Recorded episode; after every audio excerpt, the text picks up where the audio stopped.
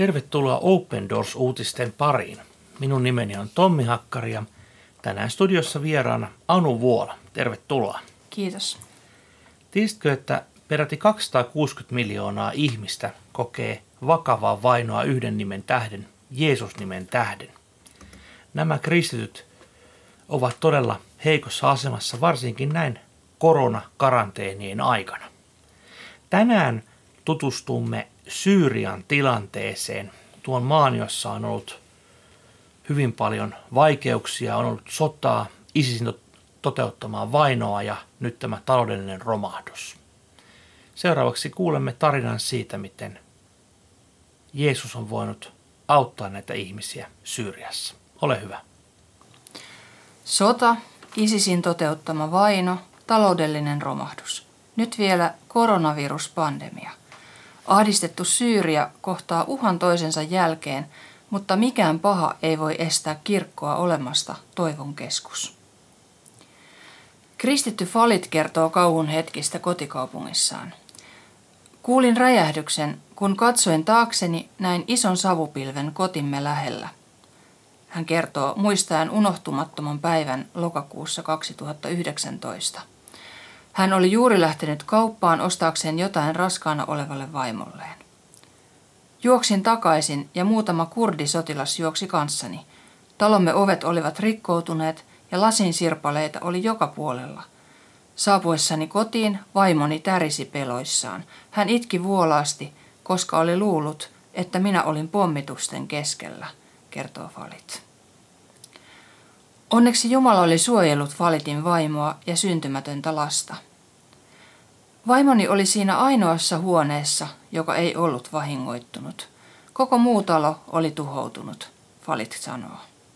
Tyttäremme syntyi kaksi päivää myöhemmin. Falitin kaltaiset Syyrian kristityt ovat eläneet jatkuvassa vaarassa jo vuosia. He eivät kuitenkaan ole kärsineet yksin. Teidän pitkäaikainen tukenne on mahdollistanut Open Doorsin työn, jonka kautta 110 tavallista kirkkoa on muutettu toivon keskuksiksi. Tämä määrä on 20 prosenttia Syyrian kirkoista. Keskusten kautta pystytään tavoittamaan Falitin perheen kaltaisia ihmisiä silloin, kun he kipeimmin tarvitsevat apua. Tehokkaalla uudistustyöllä on tavoitteena saavuttaa paljon lisää avun tarvitsijoita.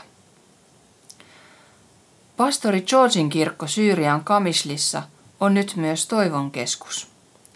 Kriisin alkamisesta asti George on seurannut Jumalan kutsua pysyä Syyriassa ja pitää kirkko hengissä. Tänä aikana hän on nähnyt noin miljoonan kristityn pakenevan maasta. Kristittyjen määrä onkin pudonnut 1,8 miljoonasta 800 000.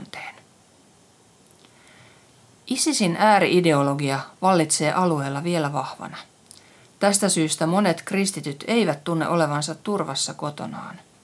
Syyria on edelleen 11 sijalla Open Doorsin World Watch-listalla, eli se on yksi vaarallisimpia maita elää kristittynä.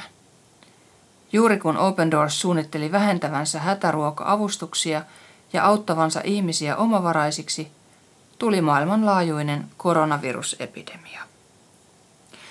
Pandemiaa seuranneet eristystoimet veivät monelta toimeentulon ja loivat pelkoa viruksen leviämisestä. Sitä ennen sota tuhosi terveydenhuoltojärjestelmän lähes kokonaan. Open Doorsin tarjoaman tuen avulla pastori Georgin seurakunta ja muut samankaltaiset kirkot ja seurakunnat ovat olleet valmiudessa auttaa pahiten kärsineitä ihmisiä.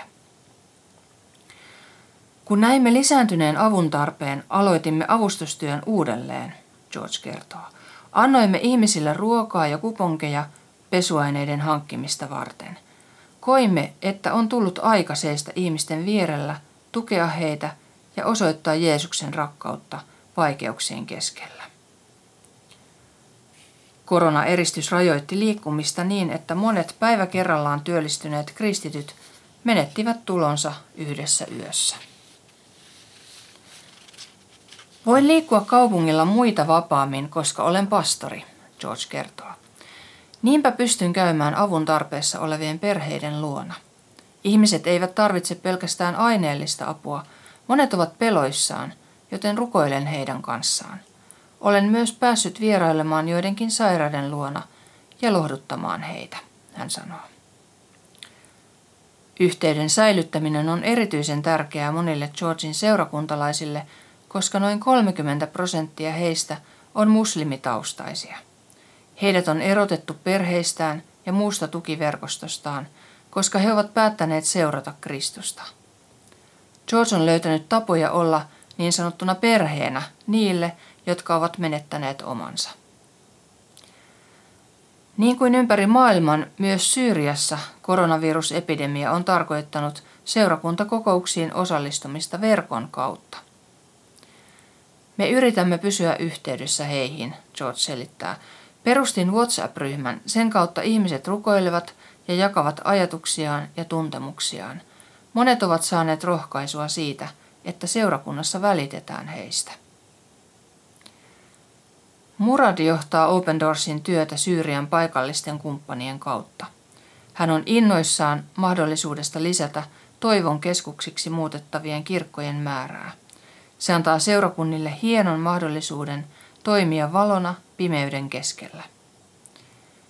Syyrian seurakunnat, kuten tämä yksi Kamislissa, eivät ole pystyneet katsomaan seurakuntalaistensa kärsimystä tekemättä mitään asialle, Murat sanoo. Ihmiset ovat nälkäisiä, kertoo toinen työntekijä. Jotkut ovat soittaneet minulle itkien, koska heillä ei ole ollut ruokaa lapsilleen ja perheilleen. Kun avasimme hyvän paimenen keskuksen ruokakuponkien jakamista varten edes kahdeksi tunniksi, noin 80 perhettä tuli paikalle. Pastori Georgilla on sanoma jokaiselle, joka on vuosia tukenut Syyriaa – samoin kuin niille, jotka ovat avustaneet viime aikoina koronaviruskriisin aikana. Hän sanoo, kiitos avustanne. Te olette tehneet tämän mahdolliseksi. Tilanne on todella vaikea. Tietenkään emme voi auttaa näitä ihmisiä kaikkien tarpeiden osalta, mutta voimme tarjota heille perustarvikkeita. Kiitos, jos jatkatte meidän auttamistamme tässä tehtävässä.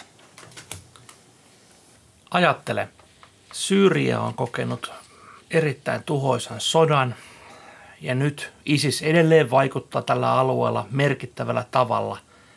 Talous on täysin romahtanut ja nyt vielä koronaviruspandemia. Miten yhdelle maalle voikin tulla näin monta näin kammottavaa asiaa ja lähes yhtä aikaa? Jos ajattelemme Suomea, missä jo pelkästään koronaviruspandemia on laittanut koko maan polvilleen, niin Syyrian tilanne on todella paljon heikompi. Ja olen jotenkin rohkaistunut tätä artikkelia lukiessani siitä, että kristityt ovat todella lähteneet toimimaan ja niin kuin tämä ystävämme sanoi, että hän ei vain voinut katsoa sivusta, kun ihmiset kärsivät. Hmm. Tämä kertoo tosi paljon kyllä sellaisesta just kristityn terveestä elämän asenteesta, joka tietysti kumpuaa siitä, mitä – mitä on Jumalalta saanut. Että sitä, sitä hyvää, koska se on kuitenkin hyvää, mitä Jumalalta saadaan, vaikka se maailma siinä ympärillä näyttää ihan, ihan kaoottiselta, niin että sitä hyvää haluaa viedä eteenpäin. Kyllä, ja Opedorsin työhön täällä Syyriassa ja myös osittain Irakin puolella on kanavoitunut nimenomaan näiden toivon keskusten ympärille. Toivon keskuksethan ovat siis kirkkoja – jotka toimivat totta kai Jumalan palveluspaikkoina, mutta siellä Toivon keskuksessa tarjotaan myös hyvin monenlaista muuta apua ihmisille, jotka sitä etsivät. Elikkä, ja tässäkin on muuten semmoinen idea, mikä jotenkin ajattelen, että myöskin Suomeen olisi, olisi upea, upea. Näinhän totta kai myöskin monissa paikoissa onkin, että se kirkko voisi olla sellainen paikka, missä ympäri viikon jokaisena päivänä ihmiset kokoontuvat, saavat, saavat niin ravintoa sielulleen kuin myös ruumiilleen. Ja toi jotenkin mun mielestä tosi hieno tämä nimi Toivon keskus, kun se toivo siellä varmaan on just se, mikä niin helposti sitten voi alkaa, alkaa murentua, kun kaikki näyttää niin toivottomalta monella tavalla. Niin se, mitä Jumala just haluaa antaa, että, että elämä, elämä sitten voi jatkua ja kääntyä joskus parempaan suuntaan, on se toivo. Kyllä. Ja jotenkin huomaa myöskin miettiväni sitä, että – että vaikka Syyria on todella World Watch-listalla siellä 11. Eli me puhumme todella vaikeasta maasta elää kristittynä, niin, niin silti tämä toivo ei ole sitä sammunut. Sitä ei ole pystynyt sota, ei nälänhätä, ei koronavirus, ei mikään ole pystynyt sitä sammuttamaan. Ja sehän toivon meillä on Jeesuksessa. Mutta pastori Georgi kertoo aika hurjan luvun, että kristittyjen määrä onkin pudonnut 1,8 miljoonasta aina 800 000, eli miljoona kristittyä on jättänyt Syyrian. Mm, se on aikamoinen niin kuin, semmoinen vaje sitten siinä tavallaan Jeesuksen todistajissa, joita siellä maassa, maassa on ollut, että se voi olla suuri, suuri muutos sitten pidemmällä tähtäimellä sitten, mitä ei vielä ehkä osaa ajatellakaan. Että, että, mutta kyllä tietenkin hattua nostaa mm. niille, jotka siellä on jaksaneet olla, olla tässä tilanteessa. Aivan, ja kuten sanottu, niin ymmärsin näin, että myöskin pastori Georgella olisi ollut mahdollisuus siis lähteä pois mm. maasta. Hän oli siinä määrin hyvässä asemassa. Ö, tokihan – Tokihan siellä on paljon ihmisiä, joilla ei ole mitään mahdollisuutta lähteä mihinkään, erityisesti kaikkein köyhimmät ja heikoimmassa asemassa niin olevat, niin heillähän ei ole mitään mahdollisuutta lähteä mistään. Mutta pastori Georg päätti jäädä. Hän ei, päättänyt, hän ei jättänyt laumaansa, vaan päätti jäädä ja tuntuu kyllä aivan, aivan uskomattomalta, uskomattomalta asialta. Yleensä kun näitä, näitä luemme, näitä vainottujen kristittyjen asioita, niin kyllähän täällä on paljon yhteistäkin. Muun muassa, että tapahtumat ovat nykyisin online-kirkkoina. WhatsApp toimii Syyriassakin. Mm. Se on aivan, aivan mielenkiintoinen juttu, että, että vaikka siellä infrastruktuuri sinällään on koko isossa, isossa kaavassa lyöty aivan palasiksi, niin kuitenkin puhelimet toimii ja rukoukset lentävät sitäkin kautta. Mahtava juttu. Usein kun juttelen vainottujen kristyjen kanssa, niin saan heiltä keskeinen pyyntö on, että rukoilettehan meidän puolestamme ja niinpä me nyt hiljennymme rukoilemaan pastori Georgen pyytämin sanoin. Hän pyytää, että rakas Jeesus, että ihmiset Syyriassa saisivat olla vahvoinakin Jeesuksessa. Rukoillaan myöskin, että Syyrian talous saisi elpyä, koska sotahan ei vielä ole ohi rukoillaan myös sitä, että kaikki kristut pysyisivät Syyriassa ja voisivat rakentaa omaa maataan. Rukoillaan, että nämä perustarpeet, mitä heillä on, tulisivat tyydytyksiä. Rukoillaan ihan ruokaa, saippoa ja